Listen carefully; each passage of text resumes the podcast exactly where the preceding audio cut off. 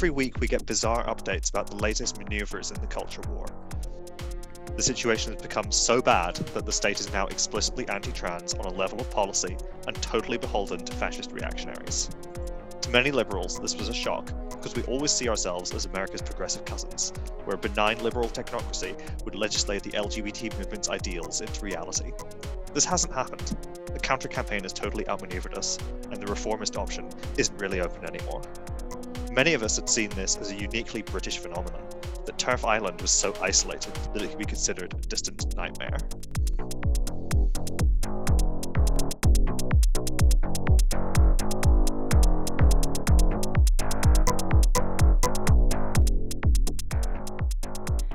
However, deep down, we all knew, you all knew, that it could happen there too. After all, the American right in the age of QAnon, Pizzagate, Trump, Proud Boys, and triumphalist dominionism could always be counted on to pick up any weapon it could find for fighting the class war. In 2016, the radical anarchist collective CrimethInc published an article immediately after Trump's election. It began with the following words We were right about the direction things are heading, but wrong about the time frame. We thought Clinton would win the election and would then be discredited by news scandals and the challenges of preserving an increasingly unpopular status quo, producing a reactionary surge like the one that recently toppled Dilma in Brazil. Instead, the scandal broke before the election with the announcement of further FBI inquiries into emails associated with Clinton. And, as with the Brexit vote, everyone underestimated just how desperate and reactionary the general public has become. At least, the ones who still identify with the ruling order enough to vote at all. It's later than you think.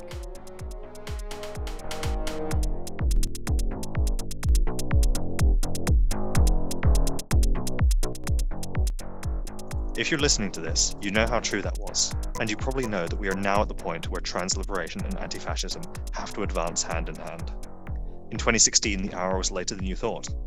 And in the last five years, the neoliberal world and all of its assumptions have been totally uprooted via imploding institutions, plagues, a collapsing climate, and vast international waves of street battles. Many of these things were seemingly unpredictable, but if researching this has taught us anything, it's that while you can never reliably predict a specific incident, sooner or later the trend begins to live in its own right, walking, talking, and killing in front of you. The patterns are becoming ever more observable and predictable, and are about to make a leap to becoming very lethal, just as you all saw throughout the Trump administration. In this case, and at this juncture, you have another choice to make about how late you want to act to stop this.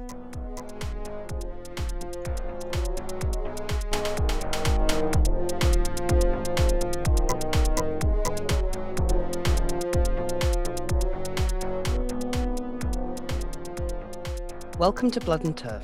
I'm E. And I'm M. We've recorded this episode specifically for our American audience. You probably sort of know this already, but you're all about to get totally fucked and outmaneuvered, just like we were. Think of this situation as a mixture between how Bernie got rat fucked and a campaign of Atomwaffen style terrorist attacks. We know that US anti fascists, both those who are trans and their cis allies, are well versed in many aspects of these kind of fights, but there's a wave coming and you need to prepare.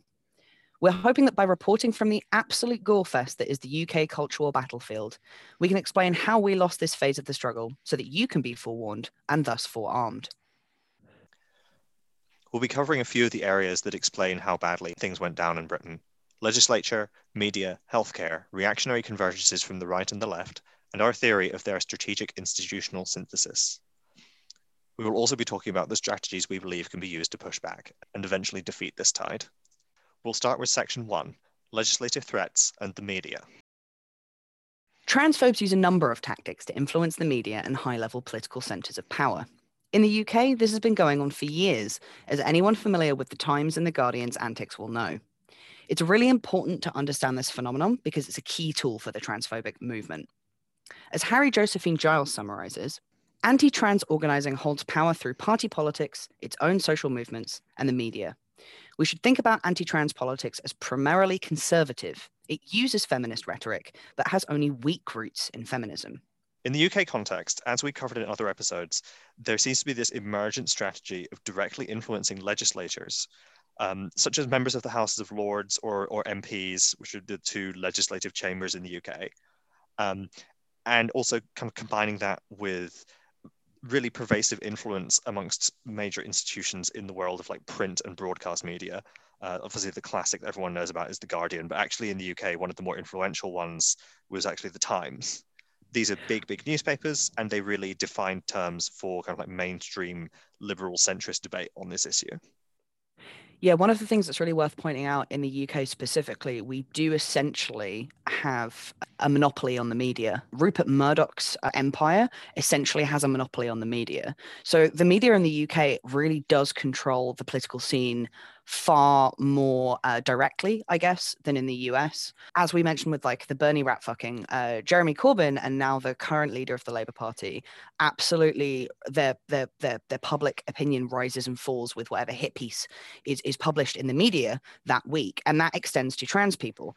The Times specifically is is notable for having had like an anti-trans article basically every day in 2020, and amongst that backdrop, if you know if if transphobes can get that sort of media foothold, it translates into direct political power faster than you would think, and in a way that's much less clearly observable and counterable. Um, it seems to fade into white noise, and then suddenly uh, the state sits up and takes notice, by which point it's too late. It's relatively unlikely that, for example, the New York Times would be able to suddenly fall to this kind of mentality there were certain dynamics that went into making UK media institutions this way. And we've gone into that in previous episodes, particularly our two-parter about institutions, which I would recommend people go back and listen to if they if they care to. In some ways, Americans are a little bit insulated from this specific dynamic suddenly erupting, but you are going to see it in some form. It may not be as dominant, but it will happen. Um, you will see columnists, you'll see people move from guest spots on shows like Tucker Carlson to guest spots on slightly more, uh, shall we say, palatable things. Think, think, think kind of like the kind of person like Glenn Greenwald, who's um, you know a controversial figure, a bit generally viewed as a bit of a crank and who isn't trusted by centrists. If that guy talking can drag more and more people who are general centrist commentators in the in the debate into talking about this kind of issue in a hyper reactionary way, then it means that they can expand the field of play to include anybody they want and they can just drag in more and more talking heads. It's about creating white noise and dominance in the media landscape and then translating that into a stranglehold on intellectual life. As Harry Josephine Giles um, says, the uh, the use of feminist rhetoric, even though um, like like she says, it only has weak roots in feminism, is the primary difference between transphobic reactionaries and other forms of reactionaries, because that's the best way that they can gain these footholds is by having, you know, feminist concerns about any particular issue, which to your average person, especially if they're using kind of like feminist theory and throwing a bunch of stats at people and using things like um, obfuscatory terms uh, it's it's it's been quite successful in Britain, and I and I think that's one of the things that they will try in the US too.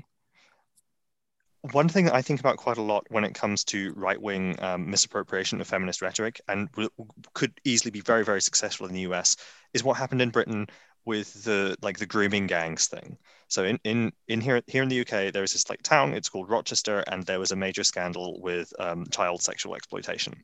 And the far right really jumped on this because several of the perpetrators were like hmm. non-white people and were and were Muslims. So they managed to basically jump on this this general concept of there being Muslim grooming gangs, which is partially where that whole meme comes from. You've probably heard it before. Now, this also dovetailed in with a with like the rise of like modern online far right grifters. Several of them in the UK are women. Obviously, it's you know, it's not an entirely male movement, and although those women would generally say, oh, I'm not a feminist, I'm not a man hater, blah, blah, blah, as a standard reactionary piece of rhetoric, they would also be the kind of person who would love to talk about grooming gangs in a sort of, I'm here to stand up for little girls type of way. This is going to be one of the primary ways in which they kind of push forward transphobia in the US context. The most obvious specific avenue would be in relation to QAnon, in relation to like child sexual exploitation, and in relation to the kinds of stunts that people like Marjorie Taylor Greene are pulling. What you've got to understand is that there's this there's this collaboration between like the legislative level and like the grassroots, and people like Marjorie Taylor Greene act as sort of test probe appendages for this larger movement, which has this sort of decentralized brain. And it makes these it makes these kind of like unconscious decisions and creates these figureheads. And sometimes the figureheads will get the sequence of actions right, and they'll be able to essentially trick people into buying the, the reactionary narrative.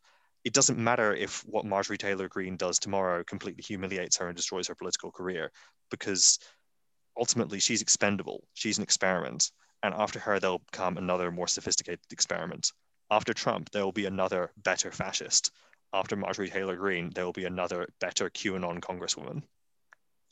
If you look at people like Milo Yiannopoulos and Richard Spencer, um, they're both spent now, uh, but they achieved their aims. Um, in in in Britain, uh, going back to the um, kind of fascist uh, rhetoric around children, which again we've also covered in our episode about Little Timmy.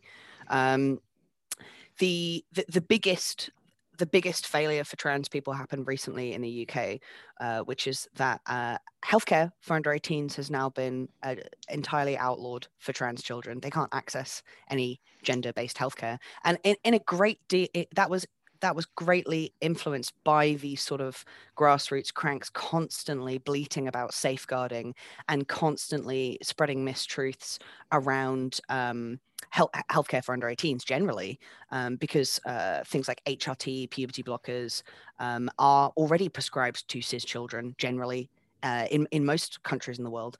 Um, and, and, and that led to this extremely upsetting and shocking interference from the state directly into the lives of uh, tra- trans youth because of these convergences. In fact, this has already begun to turn up in the US context. Just a few days before recording this episode, the, the state legislature of Alabama uh, voted on a bill to restrict medical operations for trans youth. Um, it's now a felony to do certain forms of medical treatment for trans people in Alabama. Um, and that is essentially what the what our side of the Atlantic, the, like the transphobes over here would absolutely love to do that sort of thing. They would love to essentially scream their heads off about like pedo pedogeddon and then basically illegalize being trans in public, and they're well on their way to doing that they're now engaging in like probing attacks in the US, which is really what you've got to be careful for. You've got to look uh, simultaneously at the level of the grassroots, at the level of like municipal legislature, and at the level of national, like national stage stuff with major Congress, like Congress figures, uh, senators, possibly even people in the Biden administration, if they get sufficiently brainwormed in a short period of time. Yeah, in particular, the grassroots side of the transphobic movement has often opted for using their existing ties in organizations. Um, so, over here, like trade unions or media bodies, to get their message into briefings with MPs. Uh, and again, over here, this has now become so advanced that Graham Linehan, uh, the bile spewing grifter of the Brit TERFs, you know, he was he he's not a politician. Uh, he he just wrote some sitcoms. Uh, is now testifying before the British Parliament on free speech. So, what starts with one on one discussions between MPs and reactionary activists in their constituencies can quickly explode onto the national stage.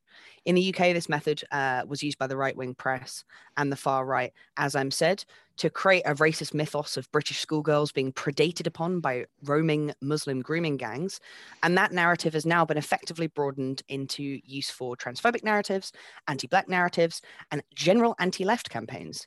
So, this is essentially the playbook for transphobic political actors attempting to game legislators and key influencers. And uh, we've kind of s- sort of mapped how we think it will happen at the various levels. So, we've you know, bearing in mind that the like the legal and political systems work totally differently in the US and the UK, and there's like federalism versus parliamentarism means that our government structures are completely different. The broad strategy is roughly the same. What you'll get is you'll get this combination of like um, local, regional, and then national level campaigns um, with like varying degrees of extremity and sophistication.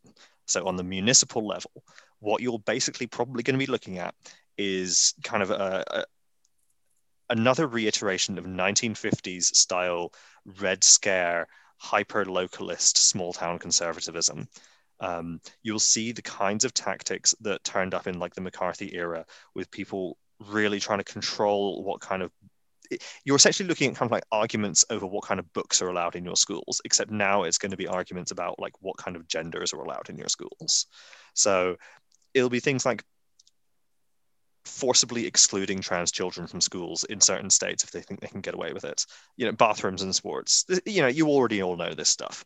And America has a long history of doing this in various different iterations, including in the civil rights movement and the increasing carceralization of the school system in general.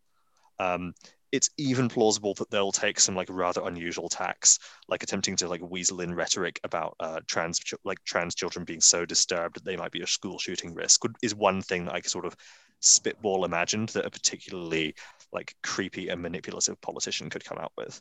There'll certainly be narratives about like self-harming and uh, safeguarding that will crop up. In the UK, we sometimes see this with relation to this government policy called Prevent, which is an anti radicalization program famed for simultaneously being completely useless and being extremely racist and oppressive. It's often used to like basically harass brown kids, but its focus is now widened to include any teenager who gets a little bit too political in the classroom. Um, anti-trans right wingers will basically just concern troll in order to form a kind of neo-McCarthyist position and they'll use the various bits of wreckage of the of like the Trump period attempts to do this to create this coalition. They've already got a lot of resources set up for this.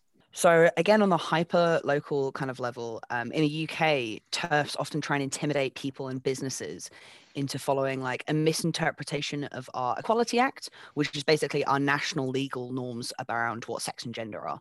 Um, so, for instance, convincing a business that trans people can't use appropriately gendered services. Uh, this also applies to things like pools or any kind of sport or recreation facility where families and children are. Um, and also kind of will probably in America go along the lines uh, similarly to all of that right wing media debacle around gay wedding cakes um, and things like that. The whole purpose of this is basically to simultaneously exclude trans trans people and the legitimacy of trans lives from uh, like civic life and their general local communities. But it'll also apply on the economic level. You'll get things uh, like relating to the healthcare debate, for example. So it did occur to us that right now the argument over healthcare in the US is, and there's nothing the liberals can do about this, it is openly uh, an aspect of class warfare. However, it is plausible that by linking this to things like uh, like gender issues and and, gen- and like gendered healthcare and trans healthcare, uh, the liberal kind of centrist bloc that doesn't really want to do anything on healthcare could sort of put things on a detour and turn it into a culture war instead of a class war. So, if you were to get into a situation where the Biden administration uh, is simultaneously pressed in relation to coming up with a progressive trans policy and also clamping down on all of these weirdos in the schools that might do something to your kids, whilst it's also facing pressure in relation to healthcare, then you could potentially see some really weird outcomes on the local and the national level.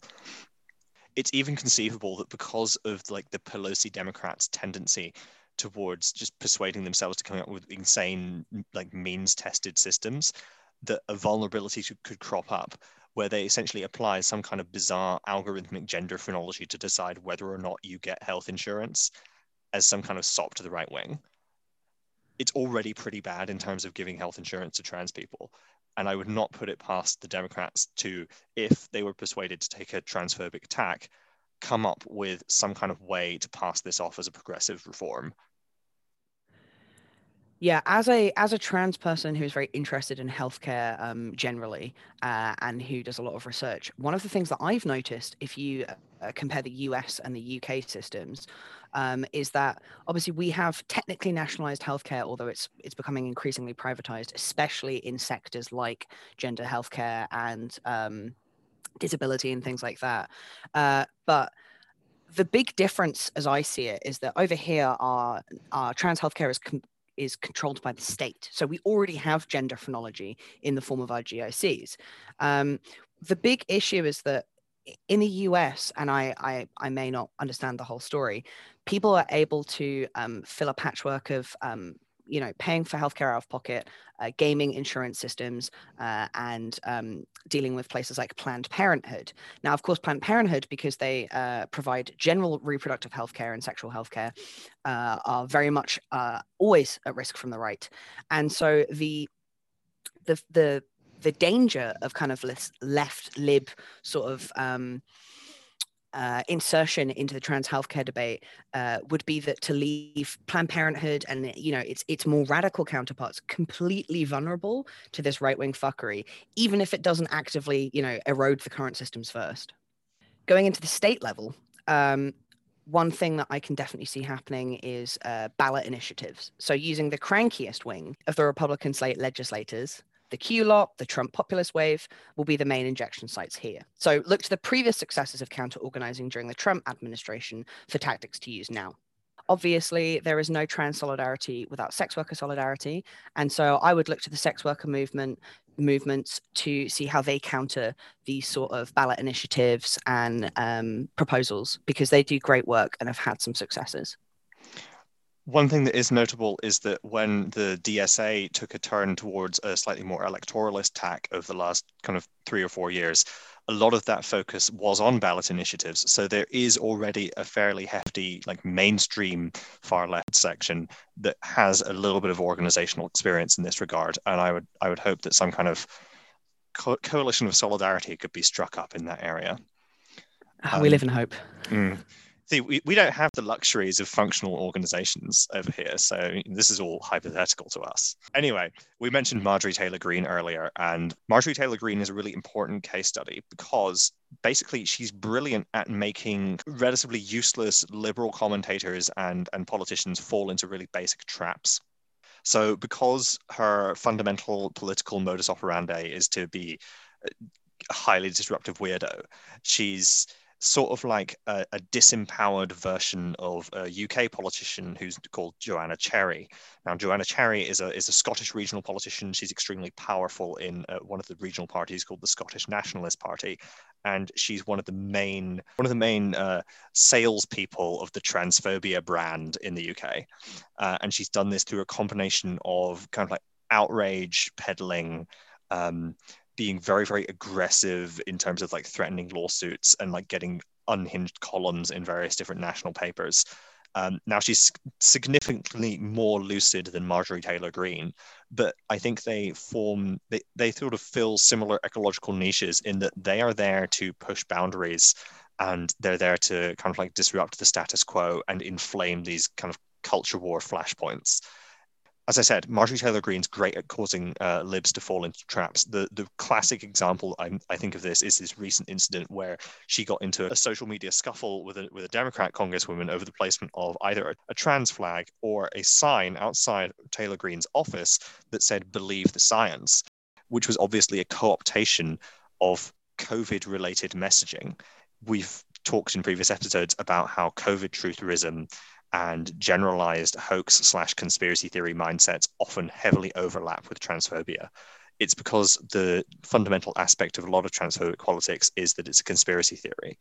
There's many similarities between it and, for example, generalized New World Order conspiracy theories, conspiracy theories about transhumanism, Jews, people coming to steal your kids, all of that sort of stuff. And accordingly, it can be just directly downloaded into the psyche of a lot of American voters without needing to even install any new software.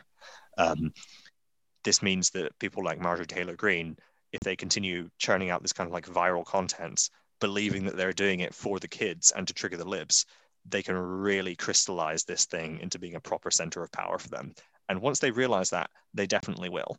Marjorie Taylor Greene has clearly already realized this. Yeah, and and and talking about the uh, Marjorie Taylor Greene compared to Joanna Cherry, like Taylor Greene is linked to Q, which is linked to, you know, the January uprising, which was a violent one where people died. That is a big difference between the US and the UK.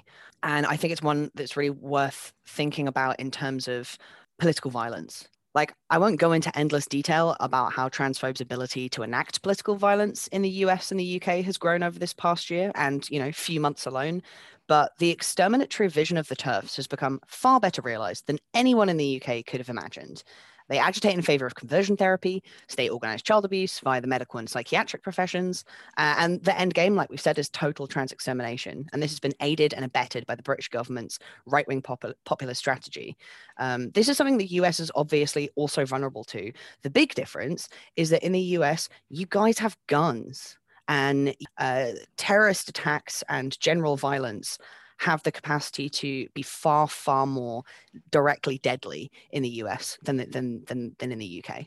Um, whether it's vehicular terrorism or um, more insurrections or, or whatever the Trans State Watch UK group, uh, I don't know if there's a US equivalent, but if not, I think it would be good for one to uh, exist, uh, uses a working definition of state violence, which includes interactions with the police, the prison system, the immigration system, and psychiatric detention or sectioning, um, which I think is a good definition and something to really keep in mind when we're talking about um, grassroots versus um, state based political violence. So, with the mention of the January uprising and the QAnon movement and the various different grassroots elements that sort of feed into this national legislative area of conflict, we're now going to move on to section two, where we talk about like the reactionary convergences between like various different elements of the transphobe of like the transphobic movement. Um, so as E just mentioned, one thing I, I think is important to bring up in relation to like the difference between the degree of, of real existing political violence in the UK and the US is that at the January uprising, it's now emerged um, that one of the one of the like the, the like the QAnon crowd actually gouged someone's eyes out. Um, now in the UK, we do have political violence at protests. Uh, you know, I've I've seen you know fascists throw things at protests that I was in.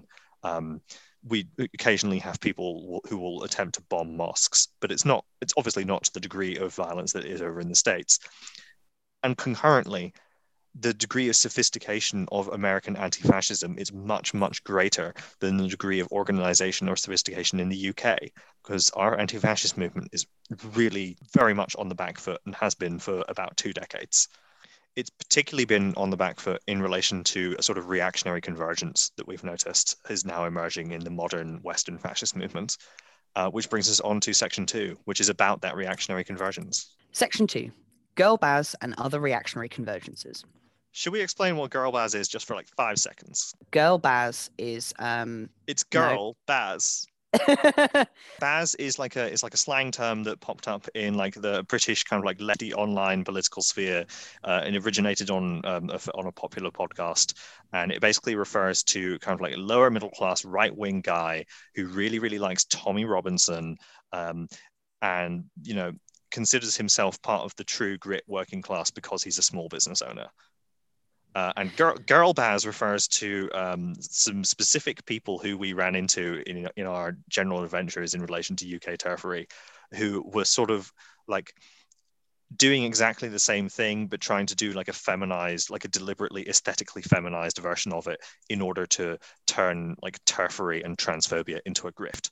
These people are part of an increasingly reactionary kind of like coalition that is informally formulating itself in the UK and this kind of convergence is exactly what you're going to have to watch out for because it's actually quite powerful. Yeah, Girl Baz is specifically in contrast to uh, Girl Boss, which um, obviously Americans will know uh, thanks to uh, Sheryl Sandberg's lean in feminism. Uh, so you've got kind of liberal grifts, and then you've got the much more, um, you know, uh, Bazish, uh, not plebeian, but but but but like pseudo pseudo working class reactionaries think of it as being the equivalent of, of people like Andy Ngo. Various different reactionaries supported the UK ruling, which ended up denying trans youth medical care. And this was in order to, to further their own like eugenicist, anti-intersex, anti-feminist agendas. Um, you know, there was the example of pre-established links between the Heritage Foundation, which American listeners either will be familiar with already or should be, um, and British transphobic groups. And what that meant is that this kind of like upper crust of American reactionary think tanks and Republican policy wonks was given a taste of how tactically fertile anti trans platforms can be in a populist situation. This will start happening in the US. What they've done is like essentially because the UK is like a shitty little protectorate of America, it's been used as a very large focus group. It's like a petri dish for all of the wild policy experiments they want to try next, and for all of the various different reactionary sections of Middle America that they want to target. Anything that they think might fly, you know, just generally to uh, you know a waspish American audience, they will take a punt at making it work with Middle Britain because they're fundamentally really quite similar. There's a lot of concerns about economic instability. They're, you know, socially very conservative. They're vaguely religious, but not quite. And that means that with transphobia, they've hit this potential gold mine for political action. Um, the speed of metastasization that we've all seen over the last kind of six months should show anybody paying attention how serious this problem is. This, what I mean, this specific section of the problem, because they are going for a very specific demographic and it's a very politically potent one if you've seen the successes that the Heritage Foundation had with British TERF groups, you know they had all of those successes, and they were and they were flying uh, British uh, reactionaries to America to meet people, making all of these connections. And now they've gathered all of that data, and they have those connections pre-existing, and they can do this on their home on their on their home territory. So of course it's going to be faster. Of course it's going to be more powerful. What this what what this means is that you kind of got this you've got this convergence of various different figures because the like the general kind of like street protest movement reactionary live stream guy scene has a vast quantity of people in it. And if that that means that it's extremely kind of like complex and diverse. So you've got people like the q shaman and then you've got people like andy ngo uh, and and then like ian miles cheong all of these kinds of guys. Um, now you know to to like the average listener they're all basically just like right-wing hyper online weirdos but it's actually quite a broad coalition and it speaks to a lot of different audiences so the grassroots side of this is in this kind of like grift scene of individuals like Andy Ngo and QAnon streamers like the Q Shaman. Um, in the UK, they follow a similar model. And we've actually seen people in the UK firsthand um, who are similar individuals to Andy Ngo or wherever, um, who will turn up to the same protests as transphobic cranks. We saw this with the anti-lockdown and the COVID hoax demos. Those were attempts at like populist pushbacks against a government policy, and they were very similar to American like fears about like the liberal big government coming for the kids and like nefarious doctors. Um, these general strands of thought and these general demographics will converge in the US. Like you saw the other day, Ian Miles Cheong was basically just like totally shitting the bed about a vial of HRT, which you know came off the internet and had like an anime girl on the box. That kind of thing is going to be exactly the sort of stuff that they put on their placards in the same way that, for example, like the anti-abortion movement had completely demented stuff on their placards.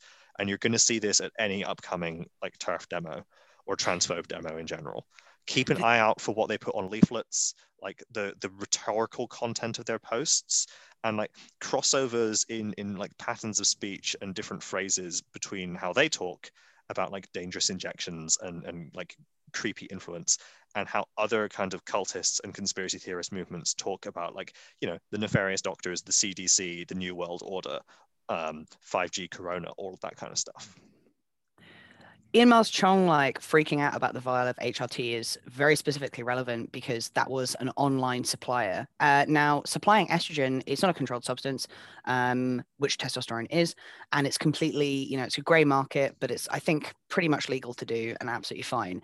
But trans healthcare, because it has become this cultural issue, you'll probably start to see more stuff like that where people create outrage around you know untested drugs and like who's sending these things and you know safeguarding safeguarding safeguarding and that's how they start making these inroads. Yeah for example specifically in relation to like the untested drug slash safeguarding thing what would be like an absolutely classic maneuver is if they tied this stuff into the drug war. Exactly which would be bad.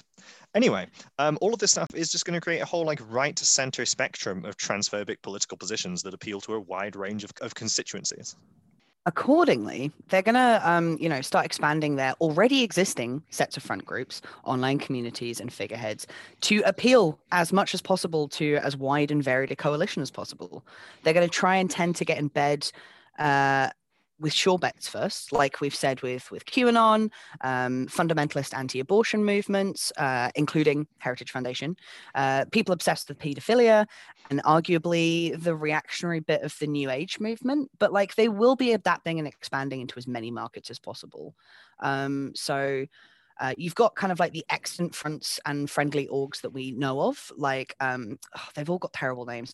PROGDK, which is um, Parents of Rapid Onset Gender Dysphoria Kids, which is a nationwide organization of American parents.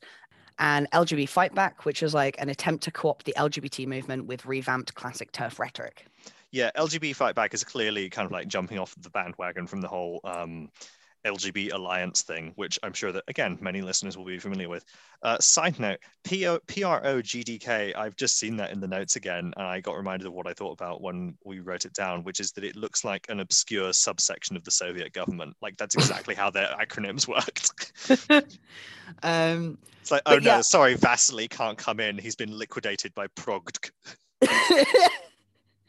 um, yeah, a lot of the, especially the stuff that directly takes um, inspiration or is a is a clone of uh, Brit TERFs, will just be this like absolutely stupid shit with stupid names that's like clearly run by like seven seven people. But like you it'll can have expect... loads of money.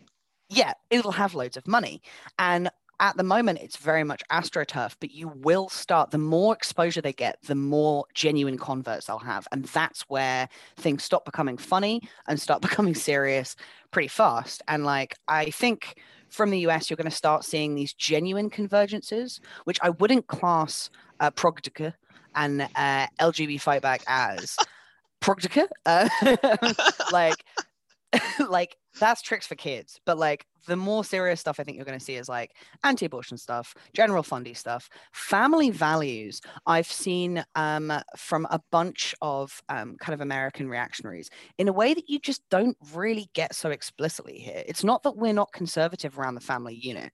It's more that like our government kind of does that economically anyway like they they have sort of forced uh, family values uh, through policy. Whereas in America, I've seen people, I've seen rhetoric specifically about people respecting family values, being anti anti family values, um, as as like a rhetorical stick yeah, to beat. It, it's a bit more kind of like Bible thumpery in the US, I guess. Um, exactly. Yeah, as we've as we've already seen, uh, expect to see it from like influ- like Instagram influencing like uh, wine mum, woo cultists, all of that kind of stuff. Um, Facebook groups, as with QAnon, will be a big uh, radicalization site. Um, transphobes, because they tend to be in in the middle age, although they're not always. Um, yeah, they will they will use any kind of like you know social networking site. It's you know this is obvious basic bread and butter stuff. Uh, you know, essentially expect to see all of the kind of the classics come out from the, the post Gamergate era of online reactionary networking, and just be prepared for it and figure out uh, how to combat that. But yeah, it's worth saying, even though it's obvious. However, there is something which is a little less uh, humorous to talk about, and it's a little bit embarrassing for everybody involved, which is that there is actually a bit of a threat from the potential for like left reactionaries to kind of fuck this up. There's two routes that this can come from. One of them is from kind of like reformist co-option, which we sort of talked about earlier in relation to healthcare. Uh, another one is in relation to like entrepreneurial professionalized liberal activists who do like feel good protests marianne williamson type people there's also a concern that you will sort of see a kind of like red brown thing begin to emerge uh, which would not exactly be unprecedented in the context of american or uk cultural political battles um, so i think we'll just start with a brief bit about co-option um, one thing I think it's really worth mentioning is, uh, as as Em said earlier, the UK left has been in in retreat for decades, and therefore everyone is much more on the fringe, much more hardened, and and arguably we're we're much more prone to cranks. We're just less mainstream in general. In America, that's not quite the case, but that as we've seen with uh, BLM, as we've seen with healthcare, as we've seen with all of the settle down and vote for the Dems kind of shit, you guys are way more vulnerable to co-option uh, by liberals in a way that we just we really aren't. Um, and so, like, yeah, you'll get these feel good protest cults, uh, but also you'll get things like representational consumerism. So, uh, listeners may have seen there was a massive brouhaha about this fucking trans uh, I'm doing scare quotes, you can't see them, healthcare app, which was just venture capital shit linked to um, HRC the HRC group. One thing that's really important to keep in mind is that trans liberation, by its nature, has to be intersectional. It has to be related to houseless advocacy, sex worker advocacy, harm reduction advocacy, um, and to cut off uh, trans liberation f- from these things uh, and co-opt it into trans liberalism you are going to start seeing more and more of, of of this kind of thing. So there'll be apps, there'll be um, fucking trans branded vitamins, you know, trans branded retreats, and that's something that really needs to be stopped because it, it, it's it's it is it is kind of left stagnation and and like it'll turn to it'll turn to left reactionarism very quickly. Um, and and that's what's happened with the with with with with cis gays in in in the US and the UK it will also tend to dovetail in with kind of like mainstream democratic uh, attempts to return to legislative promises. It's essentially it's essentially like one wing of the co-optation movement. Um, you know, you'll get lots of symbolic votes in Congress, uh, and you know, people symbolically putting up flags, but you won't get any real changes. Um, the the kind of like the insider threat aspect of this, the like the red brown threat, is something I think we should probably touch on. Um, so in the UK, this was totally critical and it completely fucked us. Um, like the, the UK left was uh, borderline useless in terms of actually practically fighting back against any of the stuff that happened over the last kind of five years or so. Yeah, I remember being in a leftist meeting several years ago um, when this stuff was all rising and literally being laughed out of the room when I brought up the fact that anti trans stuff was an anti fascist concern. Like, that's the level to which the left was entirely vulnerable. It has slowly, slowly, marginally improved. I mean, you, you will at least get vague rhetorical um, flutters of interest from from left wing groups, but the amount of left wing groups in the UK that are actually both ideologically and practically in place to do something about this is actually relatively minimal. Um, you know, we could go on at length about the exact state of the of, of the UK-based political scene and the anti and the anti-fascist scene in in particular, um, but we won't. Uh, essentially, the point I want to make is that like you've got to watch out, otherwise you're going to get a DSA TERF caucus so, like leftist listeners in big social democrat or democratic socialist style organizations, uh, like larger organizations, like you know, e- even the relatively kind of like disparate and disorganized ones, should try and force the issue in terms of actively promoting organizational anti-fascist trans solidarity. Now, the tactical purpose of this is so that you can sort of pull the veil off uh, anybody who is holding like reactionary or trans ambivalent or trans exclusionary views because if you can force the organizational issue and you can make policy and you can then that means that either they will be like cowed into a position of powerlessness or they will kick off about it. And if you kick off about it in and if they kick off about it in enough organizations then it means that you'll begin to see where the chips fall and the field will be much much clearer for you to maneuver in. Um, it is far more beneficial for you to know whether or not you are going to lose the internal struggle within an organization than to not know and leave it in ambiguity in order that you later get completely sucker punched. Uh, like the specific qualitative nature of this issue, plus the current political dynamic, means that assuming good faith in on the part of people who want to push back against these kinds of policies like assuming good faith on their part is really unwise and you're just going to have to start shoving reactionaries out of the movement or you're going to be completely screwed yeah it's like viewing this is like sorry yeah it's like when you look at uh, kind of like an organization, for example, being a bit weak on the issue of street anti fascism in, say, uh, 2017, that could have simply been like foolishness or cowardice cowardice then, uh, but we've all seen the outcome. Uh, similarly, if you don't force the issue now, if you don't force organizations to take a specific stance now, all that will happen is that you're going to lose organizational time and energy when you could be using it. And as M says, you need to know where the chips fall because in the UK, we let this rot spread completely unchecked. and then we had to deal with people who had ascended quite highly in uh, leftist organizations suddenly turning out to be TERFs and then we were fighting on both fronts and it just completely fucked us if you do it now you can you know fight the home front first Yeah, you you've essentially got to dig for victory, to use a World War II metaphor. Um, there was a famous World War II slogan to do with growing lots of potatoes in order to not be starved.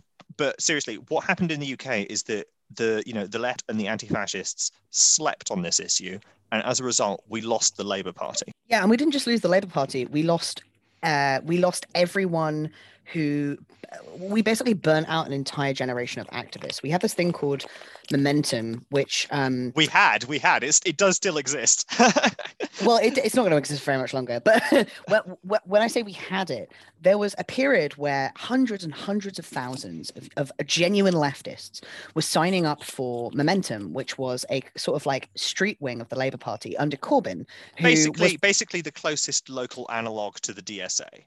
Yes, but it enjoyed, unlike the DSA, a much closer relationship with the Labour Party, which at this point under Corbyn was proposing kind of like very um, comparatively left, like social democratic style reform, uh, and it really mobilized people. And its its its destruction had even wider implications than electoral politics. So it, it's like we got fucked on every avenue, you know, like street activism, uh, trade union activism, uh, worker activism, uh, local stuff. It just absolutely everything got subsumed into this hole and then destroyed. And this had wider implications for the left generally, but specifically on trans stuff, the Corbyn administration was um, plagued by not rumors, but concerns around the cer- certain members' involvement with uh, TERFs. As we spoke about earlier, um, there was a period in the UK where TERFs were trying their hardest to meet up with specific politicians to get them to listen to their very reasonable concerns uh, about gender fascism. Uh, but in terms of actual quality of life stuff for trans people, Corbyn was going to propose healthcare reform and benefits reform. Um, and that would have been a, a great thing for trans people. Uh, rising tide lifts all boats and all that. Um, so even though people like John McDonnell, who is uh, Jeremy Corbyn's kind of right hand guy, was meeting up with TERFs and listening to their concerns, if you look at if if if you compare the the issues that the that leftists had with Corbyn in that political landscape to the issues that we have now, we are in a far worse place. But because we didn't approach these things tactically, um, we didn't gain anything. We just lost everything. One of the big differences between the US and the UK, which um, is is good on the US's part, is that people compare Bernie Sanders and, and Corbyn. We did not engage with Corbyn cynically enough at all in the way that um, Americans have kind of engaged with with Bernie in a more cynical way. Specifically, um, correct me if I'm wrong, the way in which organizations like the DSA related to Sanders. Um, anyway, as a result of that, we essentially put all of our eggs in one basket and then allowed the state to take them from us. Yeah, um, I mean, I've kind of written about this in a, in a general capacity on, on my kind of personal medium page, but my overall strategic analysis of how the UK got suckered during the, the height of the Corbyn and momentum periods was is functionally as as E has just laid out. But one thing that I think is quite notable is that even the reformist wing of the DSA is significantly more like openly politically aggressive than Momentum is. Um, because Momentum was highly subservient to the Labour project, and even the most reformist portion of the DSA is much less subservient to like even the Sanders campaign. Um, much though like anarchists and anarchist communists like myself would criticize the DSA for its reformism, they don't take their orders from the top in the way that Momentum ended up doing. Anyway, the, the long and the short of it is that you're going to have to clean house in the left just so that you can make sure because like the consequences of not doing it are genuinely very bad. Um, and you should not be afraid of having these embarrassing, unpleasant arguments with people who you think are comrades. Uh, like if you can have that kind of argument over over the matter of like anti-imperialism, then you can have that that kind of argument over the matter of transphobia. And you've got to do it, otherwise it will torpedo your policy. Yeah, the reason momentum in the DSA is relevant is that you, I mean, you as an American listeners are in a better position than we are. So do not waste it. Like, please force these conversations because if they go well, you will be surprised at what comes out of them. The, the thing of, of forcing these conversations that did ha- one of the good things that we've had in the UK is that groups that came out on the right side, as it were, after you've done this revitalization by forcing the issue, people are much more likely to be actively in solidarity in a way that they weren't previously. Because if you're in an organization with people who are not actually your comrades, even if they're keeping that to themselves, they're still going to have a dampening effect on your organizational energy. And once trans people know without any kind of ambiguity that they're welcome somewhere, then they can get to work in a way that just they were never able to do, for example, with Corbyn's Labour, even though in hindsight it would have been better if we had done so. Yeah, and I, I, wish, to stress for um, the various different American listeners who are not in DSA or who are in other organizations, the reason why we picked that specific example is purely because it's big and it's a relatively like normie section of the far left in the US. Um, you should do this too in your local anarchist collectives, in your communist parties, in your base building organizations, mutual aid groups, whatever. Just, just do it. Anyway, we move on to section three, a strategy of institutional synthesis. Right. So this section is basically to explain our theory of like the hybrid model. This is our theory of the enemy uh, and what you need to think about when you're designing your strategies. So the transphobic political movement, the operational model in the UK was basically a, like a hybrid of grassroots zealotry and institutional access, and that was backed up by a reactionary, unifying but very vague political theory, plus like the boots on the ground that were expressed through like hundreds of headless little cult organizations and front groups, and also you know money from evangelicals and conservatives. It's not coordinated at every level, but it is internally unintentionally cooperative. Like there's an emergent cooperation from this from this chaotic system because there's a unified goal without there being a unified policy. And there's a unified pattern of behavior without there being any kind of like training or organization structure.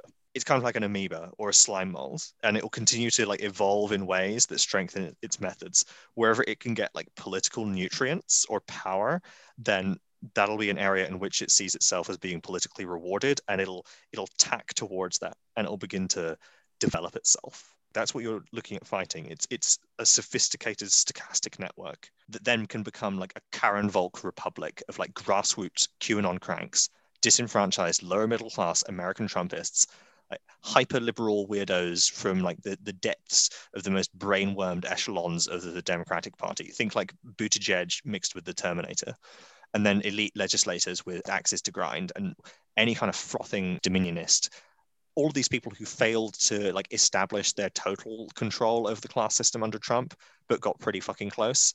That general blob under Biden has decided that it's reorienting away from like uh, like Trumpist drain the swamp rhetoric. It's reorienting away from like proud boy type stuff towards a different area of culture war because it sees weak points where it can hit this is the next thing on the menu for it. This is what it thinks will be politically nutritious to its cause, and they're trying to eat you. Yeah, one of the ways I think about stuff when I'm trying to understand what's going to happen or, or make predictions is both this the, the kind of like slime mold metaphor, which I think makes a lot of sense uh, in terms of figuring out like where these rewards will be coming from and this sort of as M says, it's vague. There's no specific one leader, and therefore you have to think of it in terms of this almost uh, system level uh, in order to be able to figure out what's happening. In the UK, for example, if you want to predict Tory policy, you literally just have to think of a selfish kleptocrat and that and that and that governs everything that they do. Uh, the uk is much more openly kleptocratic than the us is and also we don't we're not driven quite so much by by war hawking and, and things like that. But Ooh, i wouldn't you... i wouldn't i wouldn't quite say that we're more openly kleptocratic. It's just that their kleptocracy has been like so institutionalized that it's simply a legal component of, of how government procurement works. Whereas here we're still we're still like slightly crimey about it yeah, I guess we're more we're more ghostly kleptocratic. Yeah, yeah, we do we do it in a sort of like slightly uh, mm, more distasteful way, whereas over there you actually negotiate over it in committee meetings. True. Um, I guess the point I'm making is that like I, I mean, that's relevant in the sense that over here, because it's not part of the legal component, you have to think of it in terms of backroom deals, literal backroom deals, rather than it being, you know, openly part of negotiations. Um, but if you if you want to if you want to figure out where things are going, you just have to sort of think of these simple conditions rather than trying to, you know, profile the next fucking transphobe. Like we do not need to know the rich internal lives of of um, people like Marjorie Taylor Greene. We just need to think about uh, these systems and what they will reward and what they will punish. And think about that specifically in the context of the Biden administration and what its priorities are, which we all know uh, and are all very transparent. Yeah, as Biden said, nothing will fundamentally change. Oh well, I do. I do hope he gets really. I, I I do really hope he uses his special relationship to fuck Boris over regarding Ireland stuff, though. That would be that would be a fun change. Oh God, yes. Can you imagine? But for now, um, yeah, that wraps up our, our strategic analysis of how the the transphobic institutional blob is going to conduct its attack. Um, we, we, we've spoken about this in other episodes, and we're not just making references to our other episodes to get you to listen to them. Uh, although technically we are. It's, it's more that like this stuff has taken a lot of kind of conversation and a lot of watching things develop over many many months to come to this conclusion on. So if anything we say seems a little bit shorthand or incomprehensible i genuinely do recommend that you listen to you know my podcast um, for for more detail because this stuff is quite complex um, when you're first getting your head around it. But once you do all of this stuff starts uh, falling into place and, and becomes very clear. Section 4 a call to arms. So, because these attacks come from a range of converging forces and directions, leftists need to think about how these threats are constituted in each environment local, state, national, hyperlocal, etc.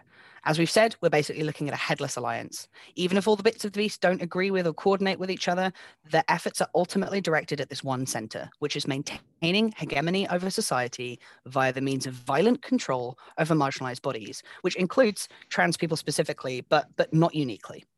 So we're going to look at some counter strategies for this this terrible aim. So these counter strategies are largely based on our experience of anti-fascism and our experience of like mutual aid organizing. Again this is going to be stuff that's familiar to a lot of american listeners and we're not trying to teach our grandmothers to suck eggs or anything like that. We're just laying this out so that for those of you who aren't familiar with this stuff there is some kind of framework for explaining how you need to combat this general attack. You need intelligence about your opponents. Uh, you need to look at how existing anti-fascist networks in the us and the uk gather information about right wing agitators and right wing organizations. You essentially need to do what's called open source investigation. Now, open source investigation has existed for a significant period of time, um, and it's a generalized online practice of doing like grassroots citizen journalism type investigation of things that are secret and possibly clandestine, but where nevertheless information exists about them on the net somewhere to find. Now, there's various different online resources for this, and I'm going to link those online, online resources both in our show notes on our like Podbean account and in the Twitter thread where we, when we post this up. But as some general examples, the kinds of things that you will need to learn how to do is stuff like geolocation from photographs. Um, there's various different guides on websites such as the Bellingcat website. And you're also going to need to learn how to do kind of like network mapping. Um, so on the ground information has been very has been very useful for us. Like for example, a few months back, I attended some of the like anti-lockdown demos, and you know it was notable to see an emergence of QAnon and transphobic kind of narratives on placards there. That's very very basic intelligence gathering, um, and it, because it's basic and because it doesn't require you to develop a super spy skill set, that means that you can actually use it if you're very new specifically on the ground intelligence gathering is a brilliant thing to get to get cis comrades to do. Uh, the reason for this is that a they're not going to get clobbered to death if they end up in the middle of an actual fascist rally, and b they're not going to get sussed out if they're in the middle of a slightly more generic transphobic movement. Although they don't have to be the only people doing it. That is a tactical decision that you and your comrades are going to have to make in your specific groups. The reason why it's useful is that if you can get information on particular people being at particular events, then you can begin to kind of like create networks and maps of who is talking to who, who attends different kinds of actions, who will focus on doing different kinds of things at different kinds of events, who is a speaker at a conference versus who is the ringleader of a street attack. This kind of information is really critical for anti-fascism. Another area that I've just mentioned is thing is geolocation. Now, this relates to essentially photography and imagery analysis. Um, fascists, uh, the live stream guys, they love to post loads of material online, and that material is a gold mine. Um, radicals will often say stuff like don't don't go to a protest without a mask on and obviously nobody's going to be doing that now um, so i assume that you will be wearing a mask when you go out to an action anyway you certainly should be unless you have an extremely good reason not to uh, but the other side tends to do this a lot less for a whole bunch of reasons this is actually really good because it means that we are much more able to identify who's at particular things. What you need to do is begin to develop a skill set of identifying specific people in specific photographs, connecting them to specific locations at specific times, and then connecting that to any kind of other information you can find in the images that they themselves were broadcasting. If you cast your mind back to the to the January uprising, a lot of people were eventually just caught not even by the feds, but just by random journalists on Twitter because they managed to match them to the locations where major felonies were being committed in the Capitol building from photos that these people themselves had uploaded. Transphobes will do this stuff as well. Transphobes will commit idiotic crimes. They'll do absolutely stupid stuff. They'll take photos of it because they think they're doing the right thing and they think they are like leading a revolution against like an evil cabal of transgender pedophiles and that they need to document all of it because they're heroes. The thing about heroes is that heroes are stupid. Be a supervillain. Track down where the hero lives. Mapping is also very useful um, in terms of the more administrative countering, counter organizing. So if you are going to be countering uh, ballots, if you're going to be countering local transphobes, uh, you need to know who they're having meetings with, um, not necessarily in a street capacity, but so you know how many people they have on side, how likely they are to be able to pack a meeting, uh, you know, how how many mates they have who can turn up and start having bad faith arguments in your DSA meeting or any other organizational meeting. Mapping is um, very well thought of by many leftists, specifically kind of syndicalists and, and, and, and labor organizers for this very reason. And it's really worth doing at basically every level level, specifically when you're doing counter organizing. As someone who's had to counter organize uh, several times against specific people, uh, the way in which I have mapped has often been socially because humans are social creatures. And because of the pandemic, a lot of this stuff is online and you should really take advantage of that. Particularly when it comes to like the, the organizational and more abstract area of mapping, it will also help you create a sort of theory of the enemy in your specific locale. So if you're dealing with a localized transphobic group, then the more the more you map their interactions with other organizations, with local politicians, and so on, the more you'll begin to understand how they begin how they make decisions. Um, you can do this with just a couple of friends. Like me and E largely just consult with each other and you know people who I could describe as specialists when we're doing kind of you know intelligence gathering for this and our other anti-fascist activities. You don't need a vast branch of like 20 socialists to pull this stuff off. It can just be you and your five friends on a like a chat server. However, mentioning chat servers, that does bring us on to something else. All of these tactics we've just described can be used against you you do need to have a proper respect for information security and not just do all of this crap on Slack or Discord. Those of you who are already doing anti fascism will definitely have Signal downloaded by now. But if this podcast is inspiring you to go and do anything, I would strongly advise, you know, talking to experienced anti-fascists that you already know or activists that you already know, taking their advice on how to do proper, safe, and accessible operational security with your digital devices because it's important and we don't want you to get hurt. Again, uh, I want to stress that there is no trans liberation without sex worker liberation. And on that note, groups like Hacking and Hustling have done some really great work with uh, OPSEC um, education for people generally. And it's really worth supporting organizations like this because they've had to deal with very similar issues to the ones that trans people will face. In the UK, TERFs really like to identify uh, prominent trans people or anyone that they really take a disliking to uh, in the same way that uh, Andy Ngo uh, does with leftists. Uh, I know many trans people who, for the crime of existing in the UK, have had their workplaces bombarded with calls. Uh, anyone working with children needs to be very careful around OPSEC because of these safeguarding kind of concern trolling uh, tactics used. If you, I, I, don't mean to scaremonger, but if you kind of, in terms of a threat model, uh, specifically if you're a trans person or someone who is going to identify yourself as an ally uh, to trans people, you kind of need to assume that the minute you start talking about this stuff, at any moment, transphobes could descend on you and try and make your life hell. Now, this stuff can be avoided, but you do just need to be quite fastidious with it. So, mapping is the basic intelligence element of this. Information should then be fed in through an organizational context, whatever that might be, whether it's a local political party, whether it's a local branch of some other activist organization or radical group, or whether it's simply like an affinity group that you organize with. Depends on whatever your preferred model is. But regardless, the purpose of the information is to empower you to take action later. Now, there's various different actions that you can take, and some of them you will already be familiar with in the context of highly publicized anti-fascist activities over the last five years. So we're not going to go on a big explanation of how to do street protests, because to be honest, your street protests look a lot more sophisticated and fun than ours do. Um, that's a joke. They look fucking terrifying. But regardless, there are some things that you should consider that are kind of beyond the street aspect of it or apart from it. So you've got to start thinking about counter institutional organizing. If you're looking at the local level, there's going to be all of this crap about schools. Those of you with children or with social or professional connections to schools or connections to like teachers, trade unions, anything like that, should begin to advocate in the face of this kind of like managed chaos strategy for trans affirming policies. Uh, trade unions would be a really good way to start with this because it's a workers' rights issue, and also it's like you can frame it in a progressive way that gets local politicians on side.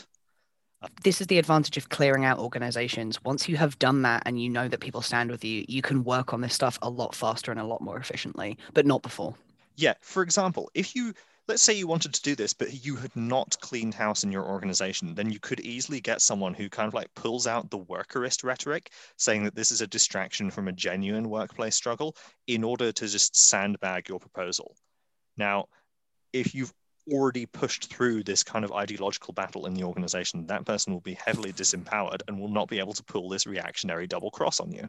You don't want that to happen because it'll be annoying and it will screw you over. It'll be a monkey wrench. And we want to monkey wrench the capitalists, not each other. Anyway, so trade union organizing would be a really good way to start because then you can link a the social and cultural aspect of the struggle back to the class aspect which means that it much more falls into the court of really agitational activism which is where our main strength lies and accordingly those of you who are in like large leftist organizations like the DSA, uh, you know, for the people and other Marxist center af- affiliates, local organizing such as like uh, Philly, like Philly Socialists, Philly and Omaha in Nebraska also have very strong radical tenants unions, things like this. Organizations like this are really good blueprints and people who are in them should focus on specifically turning at least a portion of organizational attention towards this issue. Uh, this, yeah, as I said earlier, this will include professional organizations like unions. But the point of this is that this can kind of be combined into something that is roughly similar to what leftists call a dual power strategy. Uh, and this is something that kind of combines independent centers of power that are not under the control of state apparatus with uh, like a highly um, a highly radical political program in order to create a generalized independent movement that can counterattack against the state whilst also creating its own infrastructure, which means that the state has less of a monopoly on the infrastructure that you require to survive. This will be particularly important to trans people. It's also very important uh, to agitate in these spheres specifically because the US, unlike the UK, doesn't have the same worker protections, doesn't have the same housing protections, and doesn't have the same healthcare protections. Although we, you know, in practice don't enjoy great workplace rights, great healthcare rights, and great housing rights, we do have a legal framework uh, and unfortunately a state reliant framework that you guys don't have. Now, you can see this as an opportunity to create your own, as Em said, and create dual power that is independent of the state. Um, it does take extra work, but the rewards definitely are worth it. Anti fascist groups in the Pacific Northwest and around DC and Virginia are already extremely well established, and they're the like the, the street battles over the last five years have meant that over in the States, you guys all have an absolutely incredible repertoire of experience and skills for dealing with this kind of stuff. Start prioritizing a section of that kind of general skill set and general like reserve army of excellent anti-fascists towards looking at how to deal with this. It will help you deal with QAnon it'll it, it, it's like the um the apocryphal quote about an army marching on their stomachs. Behind every kind of bombastic leftist action there are people providing um you know medic uh you know street medic care people providing like busing people in people uh, who have informational networks people who are providing emotional support. These are all things which are generally good to have and shore up as leftists. They're also things that are really relevant to trans people specifically. Like if you are an american trans person listening to this i'm sure you will know um, that there are trans groups uh, where if you need advice on uh, obtaining your shots or uh, finding safe housing, you already have these informal networks, formalizing them and, and kind of radicalizing them and, and, and having these convergences with existing organizations is a good thing. Um, and considering how the right are already doing it, we may as well catch up essentially what you need to do the general rule of thumb is to play to your strengths build power there, and then apply that power against the center of gravity in the enemy organization. So, like I said, if you have um, kind of these informal connections, or if you're in actively trans affirming groups, you should work on strengthening your specifically materialist connections and resources so that you can mobilize more effectively to counter state violence. You know, it's it's it's not helpful if you have a group of trans friends, but you're all burnt out because, of course, you are. Um, and there's a great organization who, has the resources that could help you, but you don't know if they're on your side or not. If you've done this clearinghouse and if you've made these connections, you can have all of these kind of like uh, nodes in your network mobilized when needed, and you can all help each other. Moving towards this integrated model uh, with nascent abilities just means more power when the cool zone eventually happens, which it is going to happen. You know, um, as we said earlier, uh, the last few years have really uh, fucked with the neoliberal status quo, and it really is a case of kind of socialism or barbarism at this point. If you don't, if you don't build these centers of power, you're going to be totally vulnerable because the state cannot be relied on. Yeah, you've already had one cool zone over there. Uh, we didn't even get any, and I think you all know why that was by now. Anyway, the other reason why we want you to do this is purely selfish. Uh, we kind of need you lot to get your act together so you can do a humanitarian intervention and like get Biden to send over the B-52s to just carpet bomb the UK flat. We need you to do like special ops military advisor trips to, to, to like go and give British Antifa loads and loads of fucking um, quote unquote advice to make them much more useful in any kind of tactical confrontation with the far right. Please, please, can you send in NATO? We're dying. Anyway, the like the moral of the story between like comparing the UK and the US left is basically that there's a complete gap in our ability to respond to threats. We have very little ability to respond to attacks at the minute.